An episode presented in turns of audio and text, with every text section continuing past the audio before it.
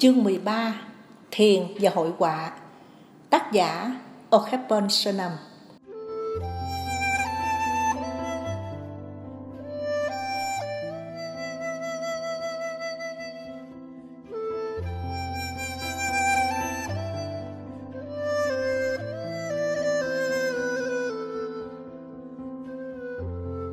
Okhepon là một trưởng lão ni, vừa là họa sĩ thiền. Ni Sư đã có nhiều cuộc triển lãm và một quyển sách về tranh của Ni Sư vừa được xuất bản gần đây. Ni Sư bị bệnh thấp khớp làm hạn chế nhiều sinh hoạt, nhưng Ni Sư vẫn rất sống động, thân thiện. Ni Sư sống trong một căn hộ nhỏ ở Seoul. Vẽ là thiền Đối với tôi, vẽ là thiền. Khi cầm cây cọ lên, cũng không khác khi tôi ngồi thiền Dầu có bao vọng tưởng muốn phát khởi, Cũng không có chỗ nào cho chúng khi tôi đang vẽ. Tâm tôi hoàn toàn không bị quấy nhiễu. Trước mắt tôi chỉ có một việc phải làm là vẽ. Đó là thiền, Vì chỉ có một ý nghĩ trong đầu tôi. Nếu bạn đã ngồi thiền với một công án trong đầu, Thì bạn sẽ thấy rằng vẽ hay quán công án cũng không khác nhau. Quán công án và trụ tâm vào việc vẽ cũng là một. Ở tu viện hay ở đây trong căn hộ này, tôi cũng tự nhiên thức dậy lúc 3 giờ sáng. Sau khi vệ sinh cá nhân, tôi ngồi thiền, sau đó tôi ăn sáng, rồi làm các công việc bình thường trong ngày. Buổi tối khá yên tĩnh nên tôi tụng kinh và lại ngồi thiền. Có lúc tôi vẽ suốt ngày, có thể coi như tôi thiền suốt ngày. Tôi chú tâm vào công việc đến nỗi đôi khi tôi không nhận ra rằng ngày đã đi qua. Nếu quá mệt mỏi, tôi không thể vẽ. Nhưng nếu đỡ hơn thì tôi lại cầm cọ. Nếu có ai nhờ tôi chỉ dạy thì tôi dạy họ. Hãy kiên trì. Khi dạy các sinh viên mỹ thuật, tôi bắt đầu bằng những điều căn bản. Thanh niên ngày nay rất bén nhạy, họ hiểu nhanh, áp dụng ngay được nhiều điều tôi dạy. Nhưng điều họ làm tôi thất vọng là sự thiếu kiên trì. Nếu bạn bắt đầu một việc gì, bạn phải cố gắng hoàn tất công việc đó nếu bạn cầm cây cọ lên, bạn phải vẽ, phải sơn đi sửa lại. Vẽ bốn loại cây cao quý, lan, cúc, trúc và đào, không phải dễ. Nhưng khi gặp công việc khó, bạn khắc phục bằng cách cố gắng không ngừng. Sự nỗ lực là điều quan trọng. Ngày nay nhiều người chỉ bỏ chút ít sức lực, rồi xuôi tay đầu hàng. Người ta gọi đó là bắt đầu thì năng nổ mà kết thúc thì yếu xìu. Mỗi đầu khóa học tôi đều hỏi họ các bạn có tiếp tục theo đuổi hội họa cho đến tuổi 60, 70 hay không? Tất cả đều gật đầu, nhưng sau đó lúc nào họ cũng có lý do để bỏ cuộc. Họ quá bận rộn hay vì lý do này, lý do nọ. Là một họa sĩ hay nghệ sĩ, bạn cần giữ cái tâm ban đầu của mình, ngay cả khi bạn không thể cầm cọ vẽ mỗi ngày. Bạn cần tập thói quen cầm cọ ít nhất 10 hay 20 phút mỗi ngày nếu có thể vẽ trên một tờ báo cũ, coi như một trò chơi.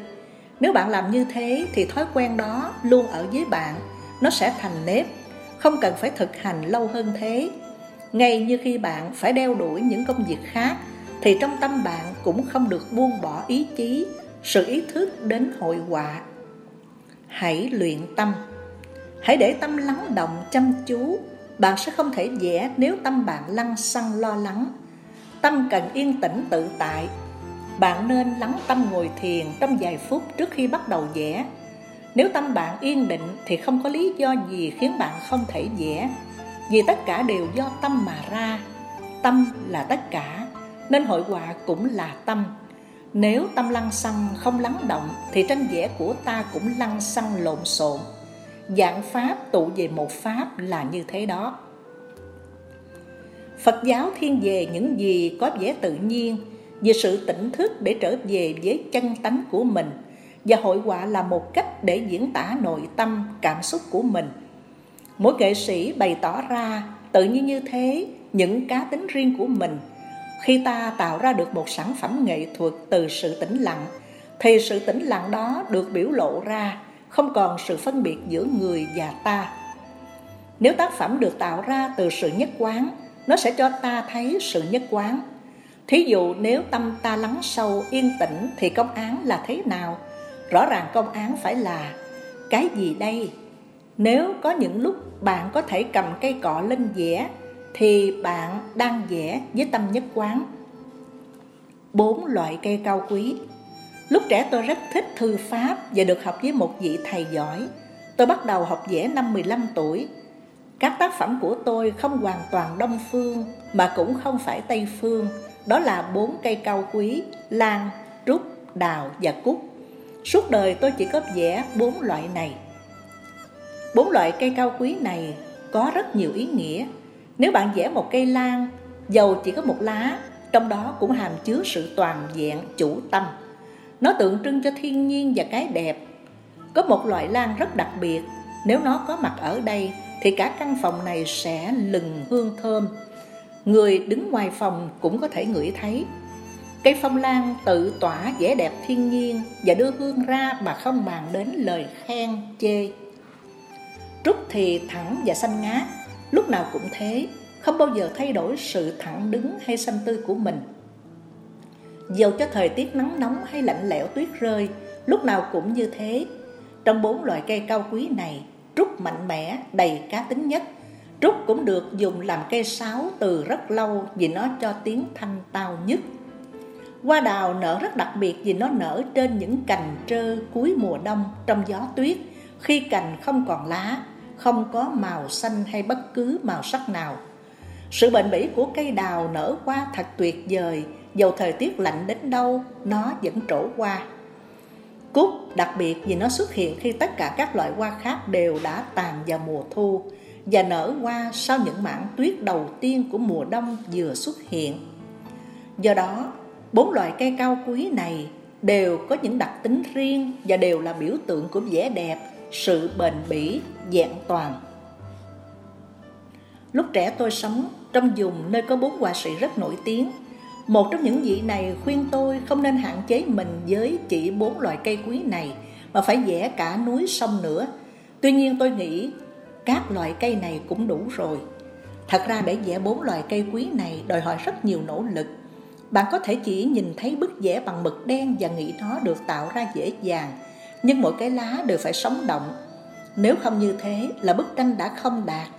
Lá này qua lá khác, từng cái phải sống động và đó là lý do tại sao chúng đáng được vẽ ra. Những họa sĩ có tài thiên phú để vẽ bốn loại cây cao quý này rất hiếm. Khi tôi bắt đầu theo học với thầy tôi, tất cả có năm sinh viên, nhưng tôi là người duy nhất còn trụ lại được. Trở lại với hội họa. Tôi xuất gia từ năm ba mươi mấy tuổi, giờ tôi đã 80 tuổi. Tôi đã bắt đầu vẽ được vài năm trước khi xuất gia. Sau khi được giải phóng khỏi sự thống trị của người Nhật thì tiếp sau là cuộc chiến Hàn Quốc. Hàn Quốc trước là một đất nước nguyên vẹn, sau đó bị chia cắt làm Nam và Bắc vào cuối cuộc Thế chiến thứ hai. Rồi Bắc Hàn lại gây chiến với Nam Hàn dẫn đến cuộc chiến tranh Hàn Quốc. Nhiều sự chết chóc đau khổ đã diễn ra, chính người Đại Hàn bắn giết lẫn nhau.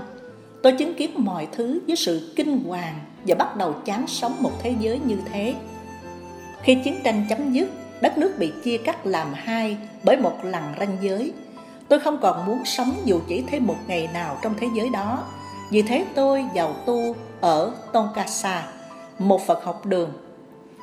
Tôi quyết định tu thiền, dứt bỏ cọ vẽ qua một bên và đã tham dự nhiều khóa tu thiền ở nhiều thiền viện. Ít năm sau, sau nhiều mùa an cư, thiền định ở Sonamsa, một ni viện ở gần Busan, ở miền nam của Nam Triều Tiên, gối tôi bắt đầu bị đau nhiều. Đau đến độ tôi không thể ngồi dậy hay quỳ lại đi đứng rất khó khăn. Tôi phải đến Seoul chữa bệnh, vì thế tôi cần tiền. Bao nhiêu năm tu hành tôi hoàn toàn không để ý đến chuyện tiền bạc, nhưng giờ tôi cần đến chúng. Bạn bè khuyên tôi triển lãm tranh của mình. Thành ra vì bệnh hoạn mà tôi bắt đầu vẽ trở lại. Tôi dồn hết tâm sức vào đó và vẽ được nhiều bức tranh khá thành công. Sau cuộc triển lãm tôi đi chữa bệnh, hy vọng rằng mình chữa được khỏi và muốn trở lên núi tiếp tục tu thiền. Nhưng chân tôi không khỏi, lưng tôi cũng bắt đầu đau. Sự chữa trị có giúp căn bệnh tôi đôi chút nhưng không khỏi bệnh. Tôi có một đệ tử, cô ấy đã theo tôi từ lúc cô vừa rời khỏi trường tiểu học. tôi ở lại Seoul cũng là để giúp cô theo đuổi việc học của mình. Giờ cô ấy đã vào đại học, tôi cảm thấy có bổn phận lo cho việc học của cô. Vào thời đó, các ni cô trẻ cần được giáo dục nhiều điều. Vì thế tôi đã ở lại Seoul ngày qua tháng lại, cho đến hôm nay tôi vẫn còn ở đây. Bốn năm trước đây, một tạp chí tổ chức triển lãm tất cả tranh của tôi. Lúc đầu tôi từ chối, nhưng sau đó đã nhận lời. Người nghệ sĩ Họa sĩ thì phải vẽ tranh, vì thế tôi không thể không làm chuyện đó. Khi bệnh, tôi nghĩ về công án. Khi đỡ hơn, tôi cảm thấy phải cầm cọp vẽ. Lúc đó tôi quên hết mọi chuyện, vọng tưởng và nhiều thứ nữa.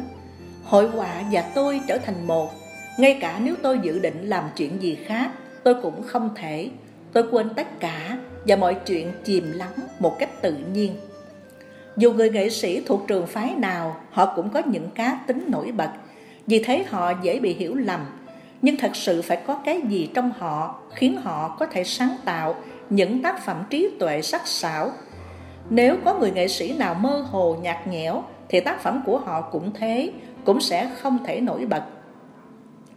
Đôi khi bạn có thể thắc mắc, tại sao người này lại cư xử như thế?